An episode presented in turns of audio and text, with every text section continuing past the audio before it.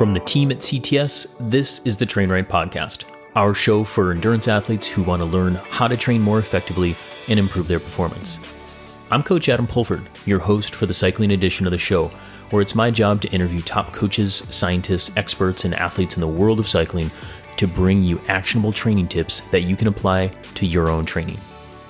Make sure to also listen in on our running edition of the show with my co-host, Hillary Allen, which alternates weekly with the cycling episodes. Now, let's dive into the show and learn how you can train right.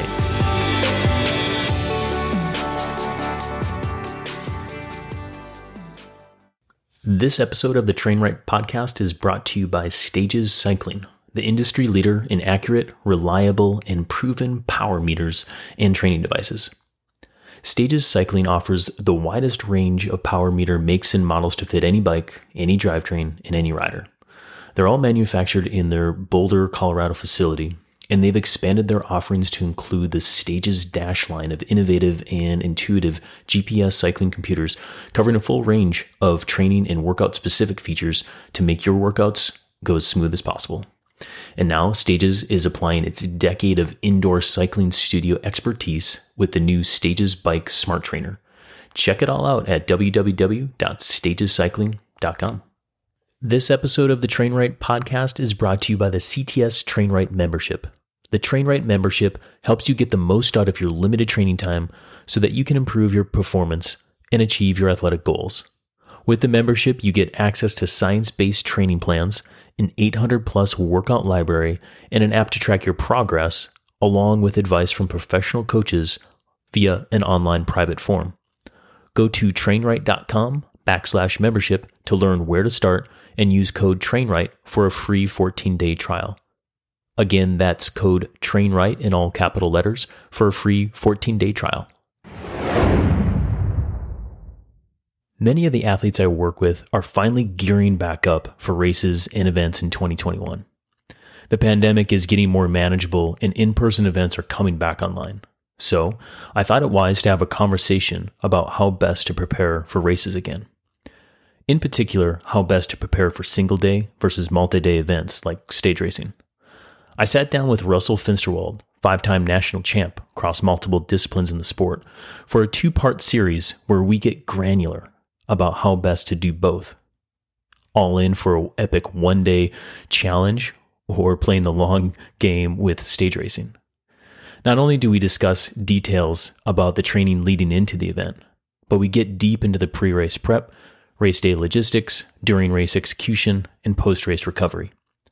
Tip to tail, these two episodes should either give everyone listening a good reminder on how best to do it, or hopefully something different to add to your preparations for your next event. That said, let's get right into the show. Welcome back, or welcome to the Train Right Podcast. I'm Coach Adam Pulford, your host for the cycling-centric side of the show. Today, we are talking about single-day versus multi-day races or events. We'll talk about what they are, how you train for them properly, and how best you can optimize your performance for either or both. I brought in professional rider, five-time national champ across various disciplines on the mountain bike, current XC marathon national champ, and expert of any length to help us figure this one out. He's known in the community as simply Finsty, and he's part of the CTS family, coached by CTS coach Jim Lehman. Russell Finsterwald, welcome to the show. Yeah, thanks for having me on, Adam. Yeah, man. Where are you at today? Right now, I'm down in Tucson, Arizona, milking out the last of winter down here. I head to Utah this weekend for a race, and then it's back home to Colorado. So looking forward to that here soon. Very cool. Like Tucson is your home away from home, isn't it? Yeah, definitely. It's kind of one of those places that I guess I first started coming down here about 10 years ago. And each year my winters seem to get a little longer and it grows on me a little more. So Tucson's a good place to be, especially this time of year. Yeah, no joke. I'm missing it for sure. I love Tucson. Well, for our audience members who don't maybe know you as well, can you tell us more of who Russell is on and off the bike? Yeah, definitely. So I've been racing mountain bikes professionally for a little over 10 years now. I've, as a junior, kind of dabbled in a little bit of road racing, track racing, but I found the mountain bike to be my calling, and have found some success there. So pursued that. And right now I currently race on the Cliff Pro Team. This is my third year on the team. And it's been awesome. I feel very lucky to call being a professional racer my job. But yeah, mountain biking consumes a lot of my time, but off the bike, I like exploring around Colorado. So that's where you can find me when I'm not on the bike. Cool. And you're more than a hobby level photographer too. If anyone follows his Instagram, you'll know what I'm talking about. How'd you get into that? It was just kind of one of those hobbies that I sort of picked up. I do a lot of backpacking and climbing 14ers and stuff, and realized that I wake up to a lot of beautiful sunrises and everything. So yeah, photography was kind of a natural avenue to capture and share those different sights and scenes I get to witness unfold. So just kind of naturally happened, I guess. Yeah, it's awesome. It is awesome. And I do recommend anybody who wants to be inspired by nature as well as all things bike racing, go ahead and follow Finsty on the gram. But we're not here to talk about Instagram. We're here to talk about training. So Russell, before the show, kind of explained why I want to interview you for this process is because you have results for short, long races, single day and multi-day races. So, you know, I want to kind of extract some of the information of like how you do it, how you've done it in the past, and also clarify maybe like what we're talking about in terms of single day, multi-day events and how to prioritize those aspects. So, and throughout this, like we'll go high level and we'll also get super granular and we'll kind of bounce back and forth with it too. So, get ready for the rabbit holes, get ready for some theory, and then get ready for real applicable stuff. But to clarify what we mean by single day or multi-day, Russell, when I say a single day big race to you, what kind of events are we talking about? Yeah. So in my eyes, a single day event is where you basically the results end as soon as you cross the finish line. It can be anywhere from a 20-minute short track to a 3-hour marathon race. But a single event, in my eyes, you prepare for one singular event. As soon as you start and you cross the line, it's done. Whereas multi-day event, it's typically a stage race or something where you'll have 5+ days of racing, and the clock doesn't necessarily stop for the overall event when you cross the finish line. It's accumulation of multiple days. Yeah. So the chips are all in on Saturday for that one single day. Yep, and definitely. I like what you said about the clock doesn't necessarily stop on the staged events or the multi-day. That's foreshadowing to where we're going. Right. With that. Well, so you mentioned a few disciplines or distances of the single day events, but like what are some particular races or events that you've done or you see athletes doing that are single day events that people or audience can relate to? Yeah, I think a lot of the single day events these days that are really popular are something like Leadville, the Epic Ride series, and then national championships always seem to be a big one.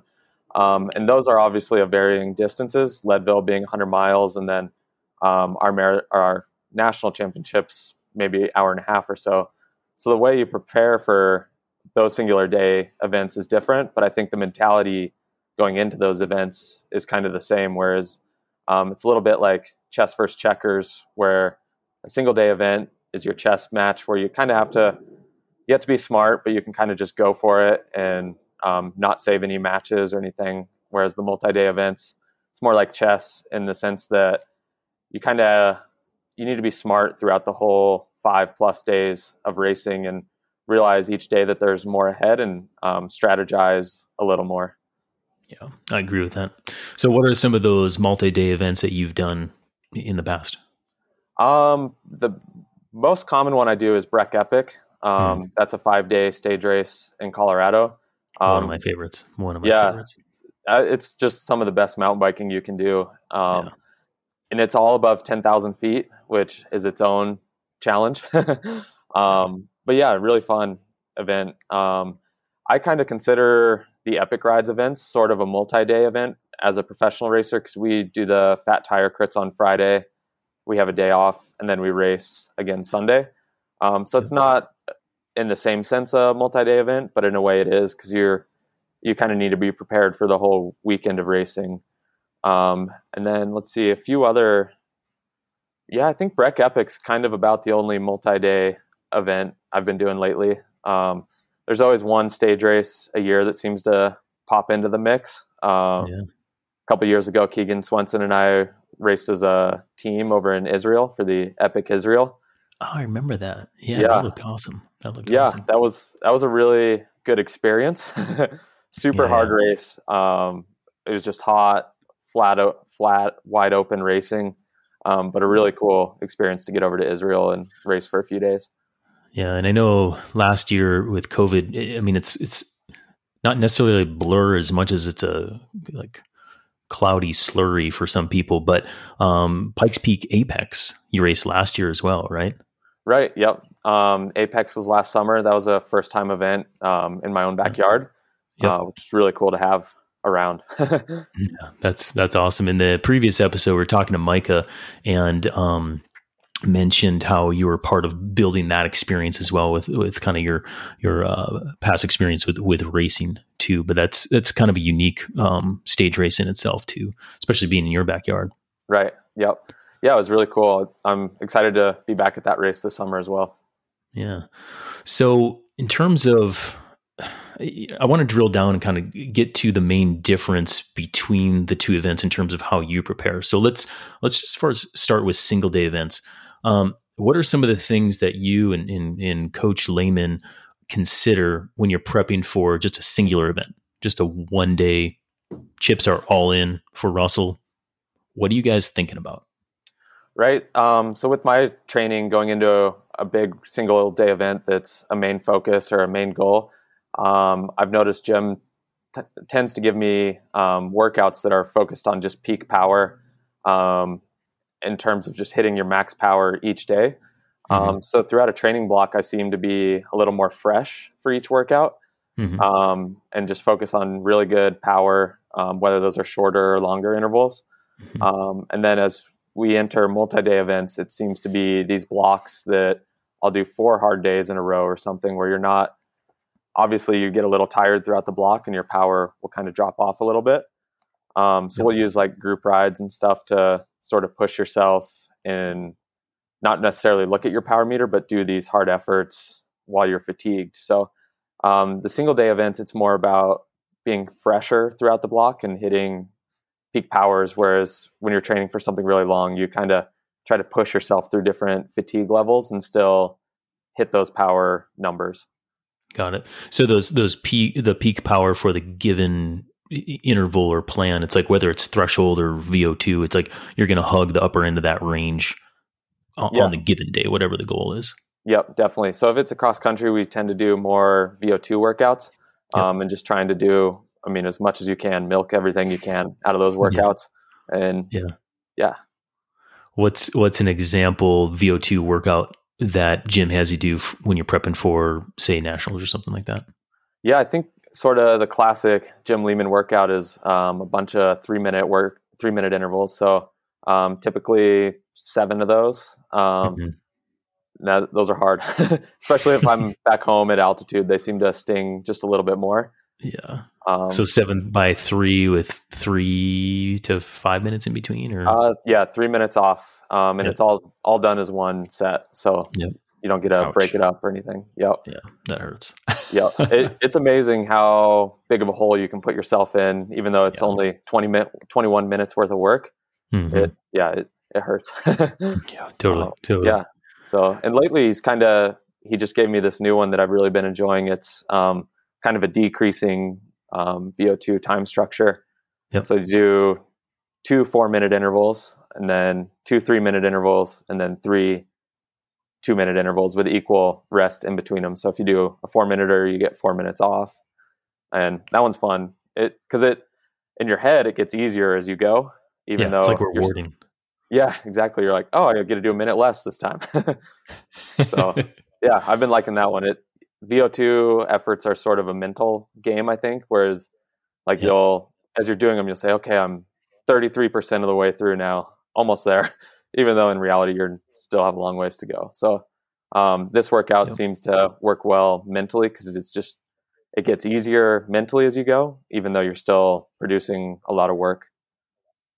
Yeah, that makes sense. And so from the performance standpoint, it seems like you guys are focused on high quality power, high quality workouts, finishing that as strong as you can to have high performance for the single day event, right? Right. Yeah. Gotcha. So leading up to that, in terms of like, let's just call it fitness, how do you personally quantify that, or how do you work with Jim in making sure your fitness is high enough for a single day like that?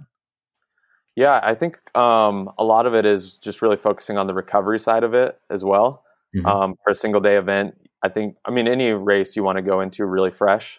But I think a single day event, you need to go into a little fresher because you can't really ride into form throughout the 5 days or something. Mm-hmm. So a single day event, we like to go into it pretty fresh and well tapered, especially if it's a main objective of the season.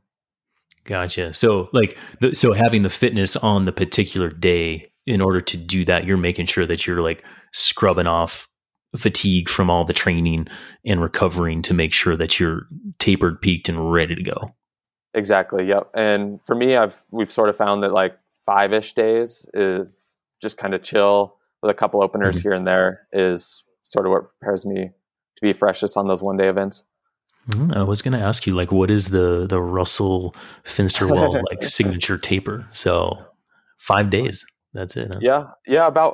I think I respond pretty well to doing hard workouts close to an event. I know some people will take 2-ish weeks to taper, but I've kind of found like 5 days seems to be the sweet spot for me without feeling flat, but still fresh enough that you're not fatigued at all. Yeah.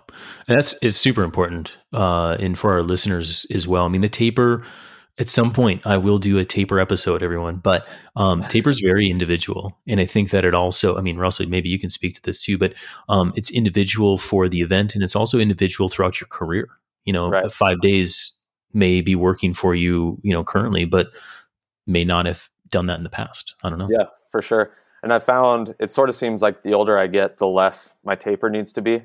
I don't know if that's actually like scientifically backed or anything. But I feel like when I was young, I needed a lot more time to recover or to taper to be super fresh. But the older I get, I feel like I do a lot of these harder rides and I seem to bounce back. But I don't know if that's a temporary thing where I'm kind of in this middle zone where I'm not young, but I'm not at the end of my career. Whereas like in mountain biking, 40 seems to be kind of the, like if you're Todd Wells, he raced till he was 40. So I still, yeah, 10 based years on, out, I mean, based on my coaching, Gotcha.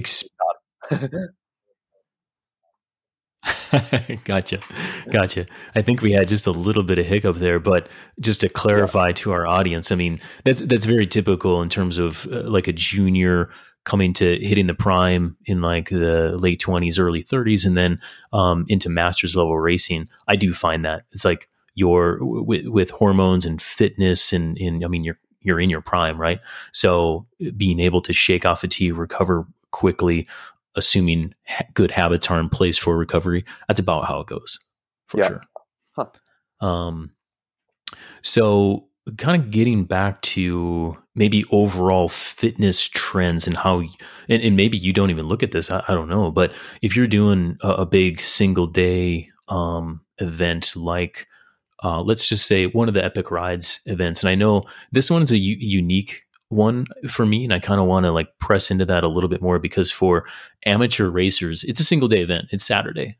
Right. And for our listeners who don't know the Epic Rides events, well, I guess, Russell, do you want to explain what the format is that Todd Sadao puts on for those weekends? And then we'll kind of backtrack into like how you prepare for it. Definitely. So yeah, anyone who hasn't heard of the Epic Rides, it's definitely something you should research into and see if it's the kind of event for you. They're a super fun weekend. I always look forward to those races. And they have the first one coming up in Bentonville this year after their sort of COVID hiatus. So yeah, the Epic Rides Friday is for the pros, and we'll typically do a Fat Tire Crit downtown. It's a super fun event to come out and watch. There's always a concert going on, beer gardens flowing. So it's a good time to come out, hang out, have a beer before your race. And then Saturday morning, the amateur races kick off at, I think it's 8 a.m. And they'll typically race the same backcountry course that the pros race the following day. There's varying distances, so you can race anywhere from 15 to typically or 50 miles is the longer one. Yep. And once you finish, there's more beer, more concerts, a whole expo to check things out. It's a super fun weekend. Todd does an amazing job putting those races on. It kind of, I wasn't really around for the heyday of mountain biking, but those events make me feel like I am. Yeah, no, that's true. I mean, it's a festival mountain bike race for sure, and kind of something for everybody. And I guess soft plug to you, Todd. I've always been a fan of what you guys are doing. But for you, Russell, are you all in on Sunday, or how much does that Fat Tire Crit mean to you in terms of overall performance and preparation? Yeah, I think the Fat Tire Crits, for me, they're not the priority of the weekend. They're a super fun event. I usually use them as my opener for kind of Sunday's efforts. But yeah, it's not the priority for me for the weekend. That said, I like to go out, race it hard. And if I'm able to go for the win, I definitely go for it. So don't hold back in any sense in the Fat Tire Crits. But yeah, Sunday's race is always the priority. That's where the big paychecks are won. So yeah, those are the focus. Gotcha. So as you're talking about kind of the performance and need for that, and then I'll go to like fitness. Is there anything that you and Jim are tracking from a fitness or CTL standpoint or benchmark to make sure that you are optimized, not only from the power you're pushing, but from just an overall training load or fitness standpoint before you go into an Epic Rides weekend? Yes and no. I think Jim and I don't necessarily talk about that so much. I think Jim knows that I'm not so much like a numbers guy where if my CTL is 90 or if it's 140, to me, I know there's a difference, but I feel like I can still race and still be capable of winning even if I have a 90 CTL or 140.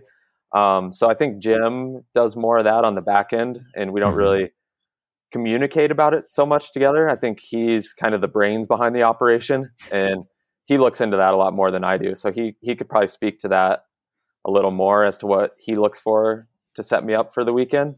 But yeah, I just focus on what I can control on my end. I trust in Jim and let him handle all that. And I tend to focus on things like staying hydrated, making sure I'm fueling enough and eating enough just before the race and having a good race plan. Yep. Yeah. And that feel is important, right? It's like not only like leading up to the event, but you know, the training that say 2-3 weeks out from, you know, the event and feeling good throughout that. And I think it speaks to, you know, before we started rolling this podcast, I said, you know, a lot of the stuff I've been putting out lately has been a deep dive on analytics and in data. And it's not just that. Right? Like right. The athlete needs to feel like the fitness is coming no matter what the algorithm is spitting out toward the coach. So I think what you said about, you know, how you and Jim work together, I mean, it's something to not overlook, right? As an athlete.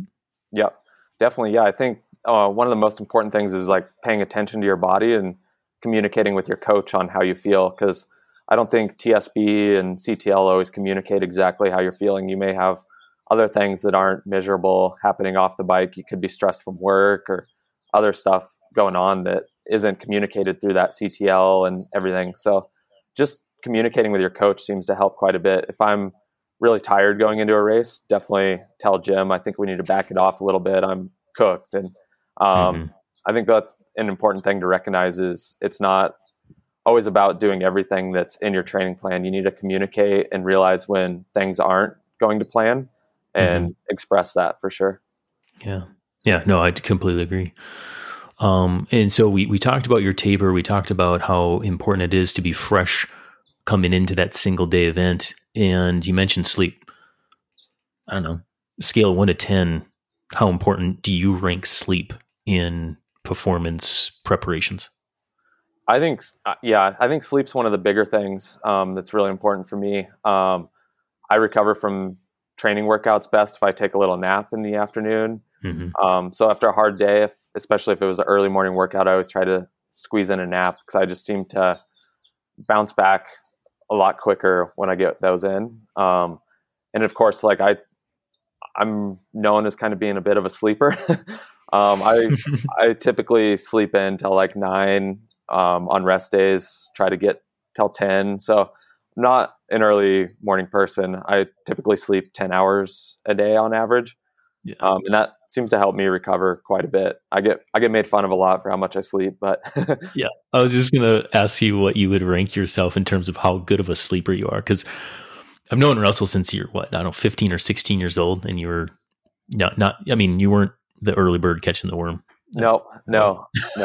I know, like the shootouts here in Tucson start right now. Yeah. They're starting at 6:30 in the morning, and that is a struggle for me. I have to prepare the night before to be able to like have my morning go smooth and get out there. But yeah, I think sleep, it's super important. I don't measure it using like a Whoop device or anything. I just kind of, if I sleep good, I know I slept good because I wake up feeling refreshed and recharged and ready to take on the day. So, yep. And I think it speaks to being, having self-awareness as an athlete, self-awareness as a human being is like, but you know when you slept well, and you know when you didn't sleep well. Right. You can feel it the second you get out of bed. Yeah. So, well, I guess the question there is, okay, so say you're a really good sleeper, Russell, and all the things, and you've got a single day prep coming up. I mean, if you have a bad night's sleep on Thursday and the race is on Saturday, what do you do? What do you call Jim? What can he do? Yeah, I think like at a certain point, it's you just have to accept you didn't sleep good and make the most of it. Coffee can help you throw down a few espressos. But I think as long as you've been preparing going into the race and you've had good sleep most of the nights going into it, one bad night of sleep isn't going to change much. I used to like some races, if it was a really important race, like nationals or something, I would toss and turn the night before and like just thinking about race strategy and how you want the race to unfold and how you're going to utilize your tactics out there. So I mean, there's some nights before races, I would maybe sleep 6 hours, which for most people doesn't sound like it's a lack of sleep. But for me, when I typically rely on 10 hours, I lost half my sleep almost. And I still feel like when I get on the start line, I'm totally 100% ready to go. So I think if you go for a week of having bad sleep, I think that's different than one night. I think the body can handle one night of mediocre, bad sleep pretty well.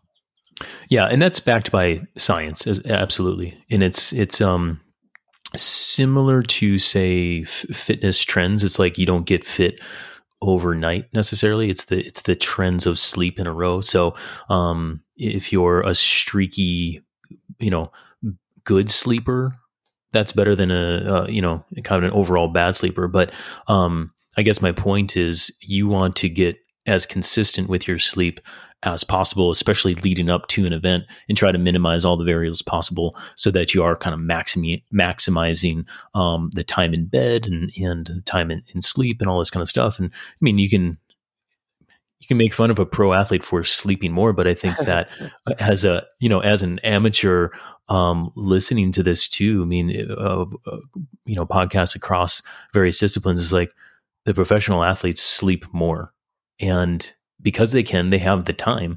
And so the translation is maybe not everybody should sleep for 10 hours because maybe they don't have that time. But if you're sleeping 6, try to get 7. If you're sleeping 7, try to get 8. Definitely. Yeah. And just like you said too, don't freak out if you get a bad night's sleep. And typically, and where the science goes on this is like the day before, definitely don't freak out because it kind of doesn't matter. 2 days before, more important, and then the trend leading into it. So just like everything that you said, Russell, in terms of how it feels to you, I mean, that is backed by science for sure. So awesome. Just know that, Mr. Non-algorithm. Yeah. Okay. So day of, chips all in, and here's again, I promised our audience that I was going to get granular sometimes, and here we go. We got a few more on just single day. You mentioned you control only what you can control, and part of that is your hydration and your nutrition. Right. So you kid up, you're going to warm up.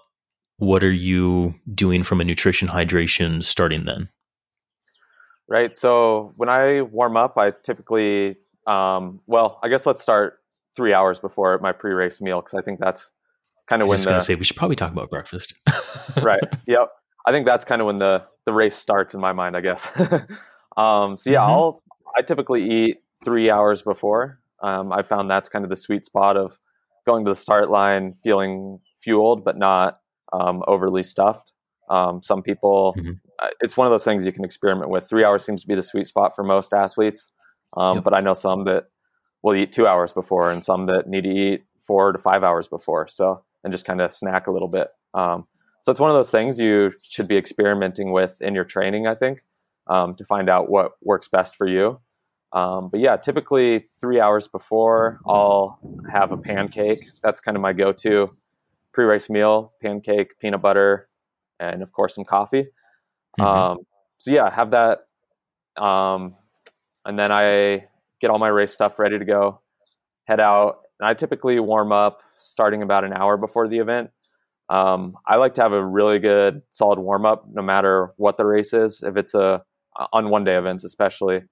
So if it's a 3-hour backcountry race, I do pretty much the same warm-up as if I'm doing a 20-minute cross-country race. I like going to the start line and just ready to go from the gun in case there are attacks that happen right away. I think you need to be ready to respond to those. Do you change your intensity at all for like a 3-hour race versus a 20-minute race in your warm up? A little bit, yeah. So for a shorter race, I'll do a few more sprints and stuff. Whereas for a longer event, I do more of just a like 4-minute ramp up effort with a couple like high cadence spin ups. Whereas the power's not super high on those, but just to really like get the blood flowing through the legs a little bit, kind of shake them out. But yeah, and then before the warm, like, because that 45-minute warm-up is still utilizing calories in your body. So I'll normally warm up with some Cliff drink mix and eat some Cliff blocks before I start my warm-up and after I do my ramp-up effort. And then carbs and electrolytes going in even during the warm-up. Yep, definitely. Okay. And the blocks, they're super easily digestible, and it just makes me go to the start line knowing that I have a little bit of extra glycogen going into the race so that I'm not depleting myself before the race has even started. You're topped off, ready to go. Right. Yeah.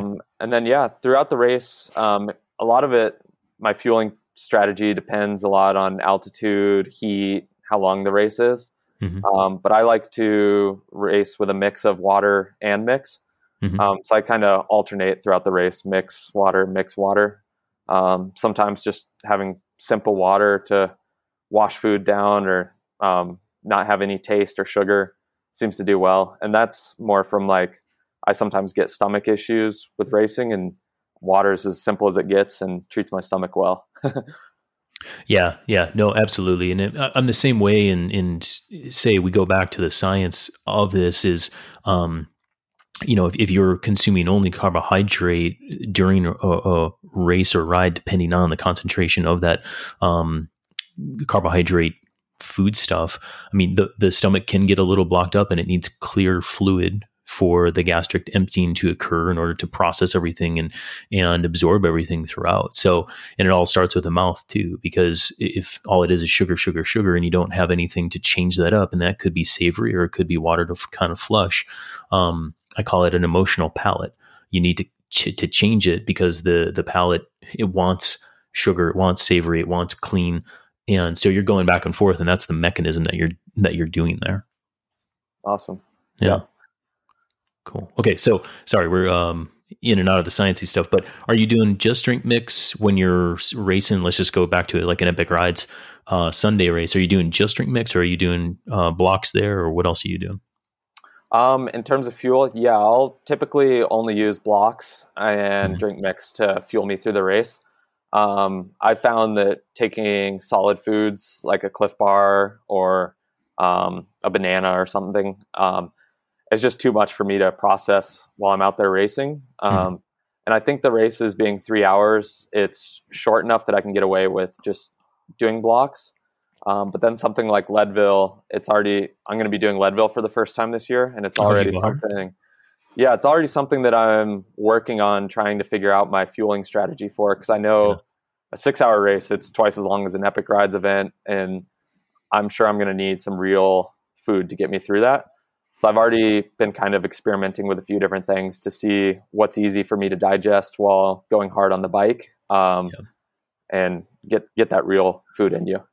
Yeah. Yeah. And kind of frame that up. I mean, when Russell's racing for 3 hours and say 50 miles or whatever, I mean, it's full on intensity and it's running high threshold, you know, into VO2 max attacks and that kind of stuff. So when intensity is super high, you need more carbohydrate, you need electrolyte and hydration, as opposed to something like Leadville, where as you race over time, you have longer descents and longer time periods where the intensity is going to be lower. So then you can take in more caloric dense food stuff and bring on more calories for the long haul. And so when he's talking about the race strategy on the particular day, you got to frame it up in terms of the intensity and the duration that you'll be racing with, and then develop that strategy. And that's it, when we're talking about the distances of what Russell's doing here, that's why he's doing what he's doing. Definitely. So if you tried to eat a peanut butter and jelly sandwich while doing a threshold interval or something, you can't do it. That's a good, exactly. That's a good, good analogy there.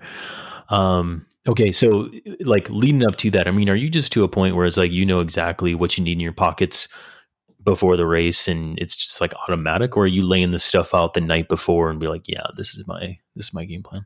Definitely. I think, it's always good to be prepared. So I set everything out the night before. Like I said, I've been doing this over 10 years and it's still easy to forget something like a CO2 cartilage or whatever you normally have in your race kit. So I have everything just on an iPhone note and set it all out and just go through it the night before. 99% of the time I have everything, but there's still that one time here and there where you're like, oh yeah, I need my stand start or something like that. And that could make or break a race. So as monotonous as it may seem, it's always good to just have a checklist, no matter how confident you feel in your preparation, just to go through and make sure you have everything. Because you've put in so much work before the race, it would just feel dumb to forget something super simple, and it has a big impact on your race. Yeah, totally. And I think that like if our listeners only take one thing away from this podcast, it might be to have a checklist on your phone in the notes, because that's what I tell my athletes to do all the time. Yeah. And I have it myself, because it not only does it like help you prepare in your packing, and it's like, okay, this is exactly what I need. It minimizes stress too, because if you don't have something that you go back to, you're like, okay, oh, do I need this? And do I need that? Did I bring that last time? Okay, what? And it's just like, it's always there for you. And you can start with that and be like, and then you can also adjust for it. So if you don't, you know, one CO2 is generally not enough on these silly things. Okay, let's back another one, for example. But it's like, have the list on your phone, have it ready to go, and know what you need. That's a good point. Yep. Didn't even plan on that, Russell. Nice one. So let's talk. Okay. So nutrition, hydration, we're not done yet, because we're racing, we get to the finish. So you lay it all out ahead of time, you put it in the pocket, you race, you go. Let's forward to like the finish line. You hit the finish line, and then what? Yeah. And this, I think as soon as you cross the finish line, especially on a multi-day event, that's when the next stage starts, basically. You need to start recovering as quick as possible. I always have a recovery mix waiting for me as soon as I finish. And even on this, if I can jam in and just say, if we just like focus on single day, you cross the finish line, then what? Are you like Mr. Recovery Drink, or are you like, I'm going to the bars? No, I think like, said in jest, by the way. For me, like, even if it's a single day event, there's always going to be more training coming right after the race. So I think you need to recover from that race as quickly as possible so that you can get ready to prepare for the next one. So yeah, I always have a recovery mix as soon as I finish, just to get some calories in you. And I try to eat, if it's possible, within the next hour or so, have a real meal, just to fuel your body and give it everything it needs after a long, hard day in the saddle. Yeah, those are really good points. And I think like from a habitual training standpoint, in to some amateurs maybe listening, maybe some of these are like your bucket list events, and so you finish and you do Leadville, right? And then you want to celebrate. I get it. But you also need to know that, like, you will feel so much better no matter how hard you party, or if you travel the next day, or if you train the next day, or whatever. If you have a recovery protocol, whether it's a recovery drink or a meal, or you get back on the hydration train, like, right away, like, just because you cross the finish line doesn't mean, like, it's over. Right. Even definitely. For a single day. Yeah. And if it was a long, hard, like, if it's a hot race, I'll also have another bottle with drink mix in it, like the same stuff I was racing with, just to give you some more electrolytes, because chances are you're probably dehydrated no matter how much you drank after finishing a race. Yeah. Yeah. No, that's it. And, it's super important. And dare I even go down this path? I think I will. How important is bubbly water in your life, Russell? I drink a lot of carbonated water. Yeah, there's worse addictions to have. I would say it's definitely an addiction at this point, but I drink a lot of carbonated water. So Valdick, our team manager, he typically has a soda water waiting for me at the finish. Yes, but, exactly. Yeah, I just get kind of bored drinking plain flat water. So little carbonation in there just changes things up. And I bring it up because as I've traveled with the mountain bike circus over the years, I mean, Russell's a big fan of bubbly water. Valdick, good friend, in Myron here, we'll talk about Myron here in a minute. We've had bubbly water wars. Myron's currently into like Waterloo right now. I can't get into it. Topo Chico is my go-to. It is my, it's delicious. Yeah. I can respect that, but I have a point with this.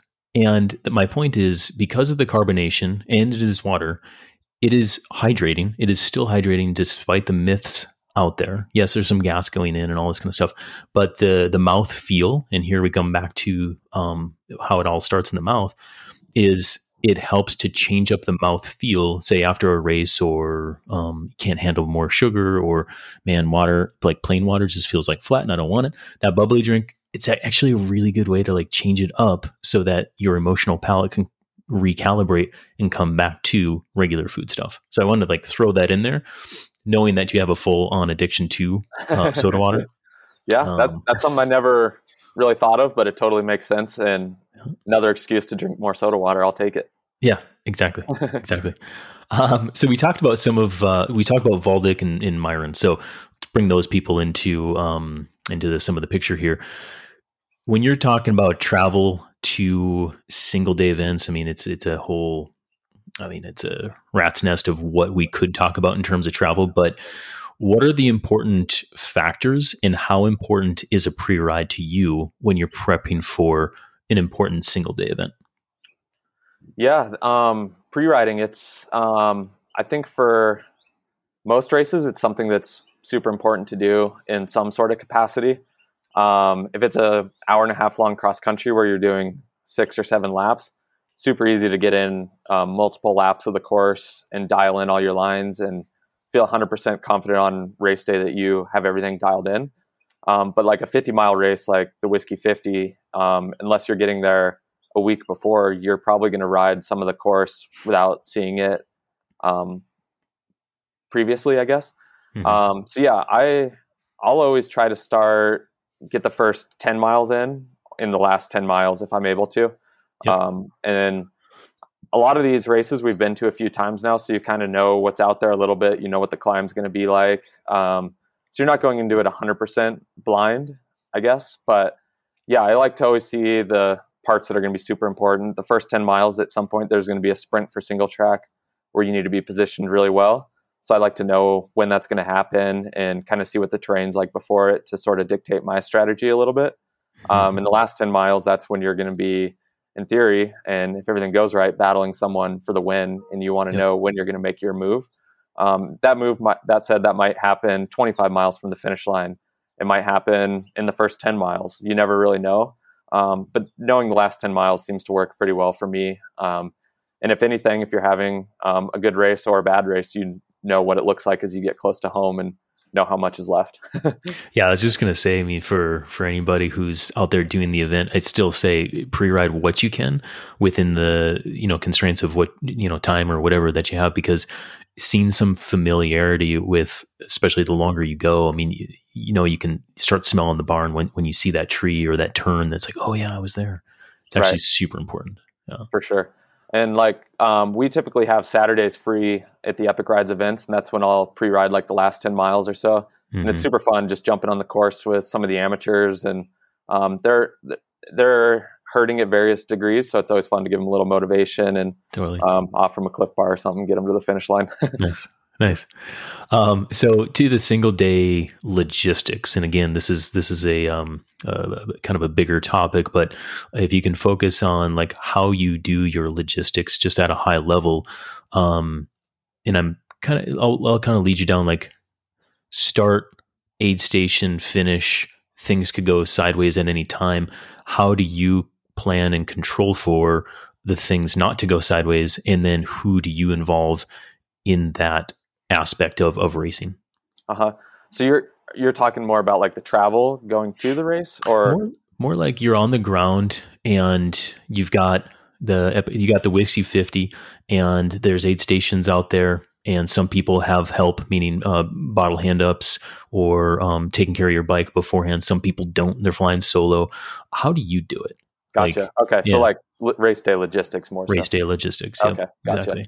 Yeah. So it's always good to travel to a race with your bike, hopefully in tip top condition. But if not, I'm lucky enough to have Chris Mathis. He's the mechanic on the Cliff Pro team. So he kind of goes through our bikes, makes sure everything's in working order the day before the race, puts the tires we want on. After we've pre-rode, we kind of decide what we're going to use for the race. And then on race day, our team, Soigneur Valdick, is out on course at all the aid stations. Chris goes along with him to all the aid stations as well for mechanical support. So yeah, it's great having those guys. It makes race day a lot less stressful, having to worry about who's going to have bottles for me, who's going to have spare wheels, who's going to fix my chain if I break it out there. So that takes a huge load off pre-race stress, and definitely grateful to have that support, because it can definitely change your weekend. So yeah, Valdick, he'll have bottles for us at all the aid stations, whatever we request, hand that off to us and send us on our way. Cool. So when you don't have the full treatment, and I know you've gone to races where it's just Russell, how do you do it then with nobody in the aid stations and no support? Yeah. You just try to find someone who's willing to help you. A lot of times there'll be a friend or someone who will have either their team or family members or someone handing off bottles for them. So I'll just ask around till I find someone who's willing to do it. Yep. And the reason why I ask that is you know, for those listeners who it's like, oh, I don't care, I'll stop at the aid station and you know, pick up my bottle. Absolutely. I mean, thumbs up if we're just trying to, you know, get to the finish line. Absolutely do it. Enjoy yourself while you're out there. Yep. However, I will say, you know, to add to the experience, or you know, if you're an age grouper and you're going for the win and you haven't thought, or like you're there solo, it's like, talk to some people and see who's going to be out on course. Usually somebody's husband or somebody's wife is going to be out there handing out bottles. And it's like, it's part of the mountain bike community in terms of like sharing resources, and someone's always up for handing a bottle off. Even if, like, when I've been out there, you know, I've handed off bottles to Russell, even though he's on the opposing team or something like that. And everybody's like willing to share, as long as you're like open to like talking, you know? Right.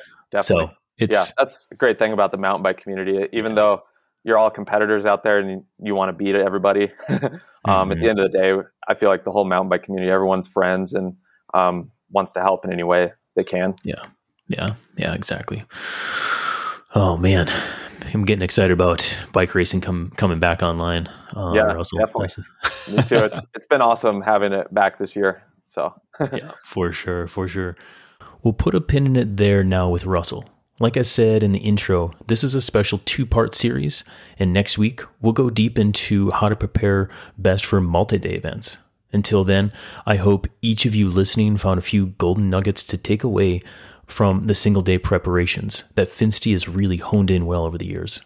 Both he and his coach, Jim Lehman, have a process that's well dialed, which is why I wanted to offer a glimpse into how they do it. It's not to say that everyone listening has to do it just like them or even can do it like a pro, but gathering some of the more simple insights from the ones who do it best in the sport is a great way to refine your process so that you too can have the best day when you want it. Tune in here in a few weeks for part 2 with Russell Finsterwald to get more of those insights. Thanks for joining us this week on the Trainwright Podcast. We hope you enjoyed the show. Make sure to visit our website at trainwright.com/podcast, where you can find social links, bonus content, and more about CTS. Go ahead and subscribe to the podcast so you'll never miss a show, and leave us a rating on iTunes. Until next time, train hard, train smart, train right.